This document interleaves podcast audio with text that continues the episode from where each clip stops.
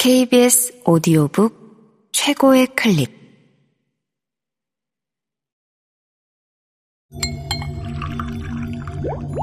KBS 오디오북.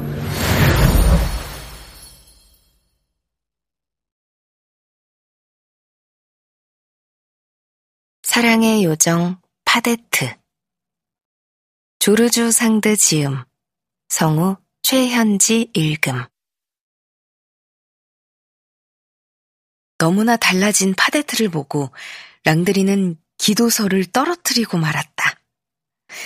그 소리에 파데트는 완전히 뒤돌았고 랑드리를 보게 되었다. 동시에 랑드리도 파데트를 보게 되었다.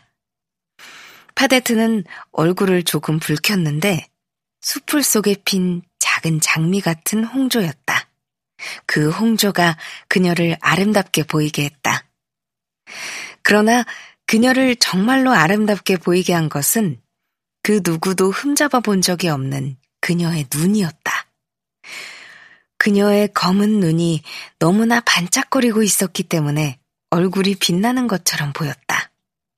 랑드리는 또 생각했다. 그녀는 마법사야.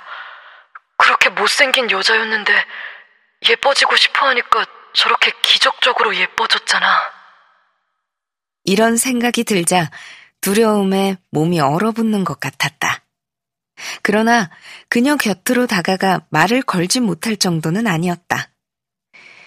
미사가 끝날 때까지 참고 기다리려니 심장이 터질 것 같았다. 하지만 파데트는 더 이상 랑드리 쪽을 바라보지 않았다. 기도가 끝난 후에도 평소처럼 달려나가거나 아이들과 장난을 치지 않고 너무나 조신하게 돌아갔기 때문에 그렇게 많이 변하고 예뻐진 파데트를 사람들은 거의 보지 못했다. 랑드리는 실비네가 자기한테 잠시도 눈을 떼지 않았기 때문에 그녀의 뒤를 따라갈 수가 없었다. 그러나 한 시간 정도 지난 뒤 겨우 빠져나오는데 성공했다. 마음이 조급해져 이리저리 헤맨 끝에 이번에는 파데트를 찾아냈다. 그녀는 헌병 오솔길이라 불리는 작은 오솔길에서 얌전히 자기 집 가축들을 지키고 있었다. 옛날에 한 왕실 헌병이 불쌍한 백성들에게 이미 혹독하게 부과되고 있던 인두세와 부역을 과세 기간을 당겨 더 부과하려다가 코스마을 사람들 손에 살해되었기 때문에 길에 그런 이름이 붙여졌다.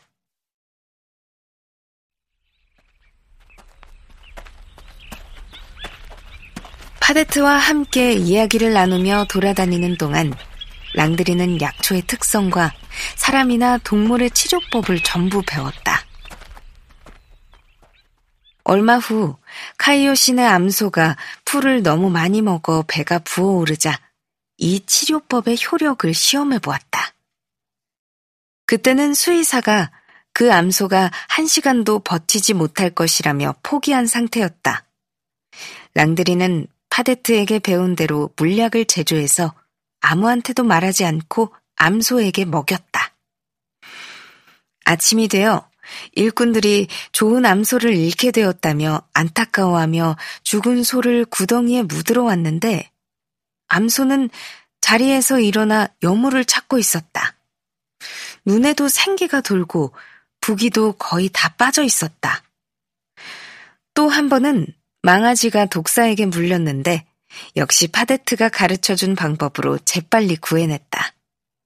그리고 프리슈 마을에서 광견병에 걸린 개를 치료해 주었더니 병이 나아서 아무도 물지 않게 되었다.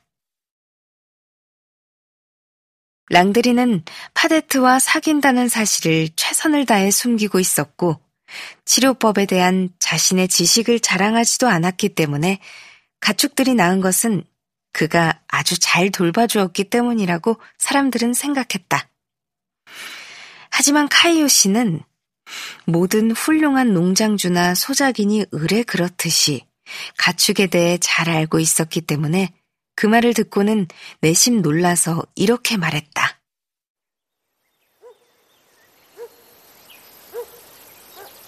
바르보 씨는 가축 키우는 재능도 없고 운도 좋지 않아. 작년엔 많은 가축을 잃었지. 그것도 처음 있는 일이 아니었지. 하지만 랑드리에게는 상당한 재주가 있어. 그건 타고나는 거지. 재주가 있거나 없거나 둘 중 하나지. 수의사들처럼 학교에 배우러 간다 해도 타고난 재주가 없으면 아무 소용이 없어. 그런데 랑드리에게는 확실히 재주가 있어. 어떻게 하면 좋을지 머리에 저절로 떠오르는 거야. 그는 신이 주신 선물을 받은 거야. 농장을 잘 경영하기 위해서는 이것이 그에게 자본금보다 더 가치가 있을 거야. 카이오 씨의 말은 무엇이든 쉽게 믿는 순진한 사람이 아무 이유 없이 한 말이 아니었다. 단지 랑드리에게 천부적인 재능이 있다고 한 것은 맞는 말이 아니었다. 랑드리에게는 배운 치료법을 정성스럽고 능숙하게 적용하는 재능이 있었을 뿐이었다. 그러나 천부적인 재능이라는 게 터무니없는 이야기는 아니었다. 파데트가 그 재능을 갖고 있었기 때문이다. 할머니에게 배운 것은 얼마 되지 않았지만 어떤 풀을 어떻게 사용하면 신께서 부여한 효능이 있을지 마치 자신이 만들어낸 것처럼 발견해내고 알아냈던 것이다. 파데트가 결코 마법을 써서 이것을 알아낸 것은 아니었다. 자기가 마법사가 아니라고 스스로 변호할 만했다. 그녀는 사물을 유심히 관찰하고 비교하며 알아차리고 시험해 보려는 마음을 갖고 있었다. 이것이야말로 신이 내린 재능이며 이는 누구도 부정할 수 없는 사실이다. 카이오 씨는 이런 견해를 좀 더 밀고 나갔다. 그는 어떤 목동이나 어떤 일꾼이 솜씨가 좋은지 바로 판단했고, 그런 사람이 외양간에 있는 것만으로도 소들이 좋아지거나 나빠지는 것이라고 믿었다. 그렇지만 잘못된 신념 속에도 항상 어느 정도의 진실은 있다. 세심하게 보살피고 청결함을 유지하며 그리고 성의껏 작업하면 돌보기를 게을리하거나 어리석은 실수를 저질러서 상태가 나빠진 소들도 좋게 만들 수도 있다는 사실만은 인정해야만 할 것이다. 랑드리는 항상 머리를 써서 소를 돌보았고 그렇게 하는 걸 좋아했다. 그렇기 때문에 파데트가 여러 가지를 가르쳐줘서 감사한 마음도 있고 그녀가 가진 재능에 대한 존경심도 있어서 그녀를 향한 애정은 점점 깊어졌다. 그래서 그녀가 산책을 하거나 대화를 하면서 불타오르는 마음을 다른 쪽으로 돌리게 한 것에 커다란 고마움을 느끼게 되었다.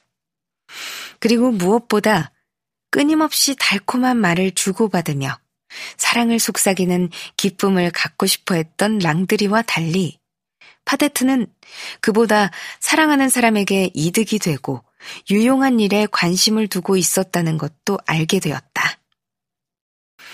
얼마 안 있어 랑드리는 파데트에게 너무 빠져들어서 못생기고 심술궂고 버릇없이 자랐다는 평을 받는 아가씨를 사랑하고 있다는 사실을 사람들이 알아도 창피해하지 않게 되었다.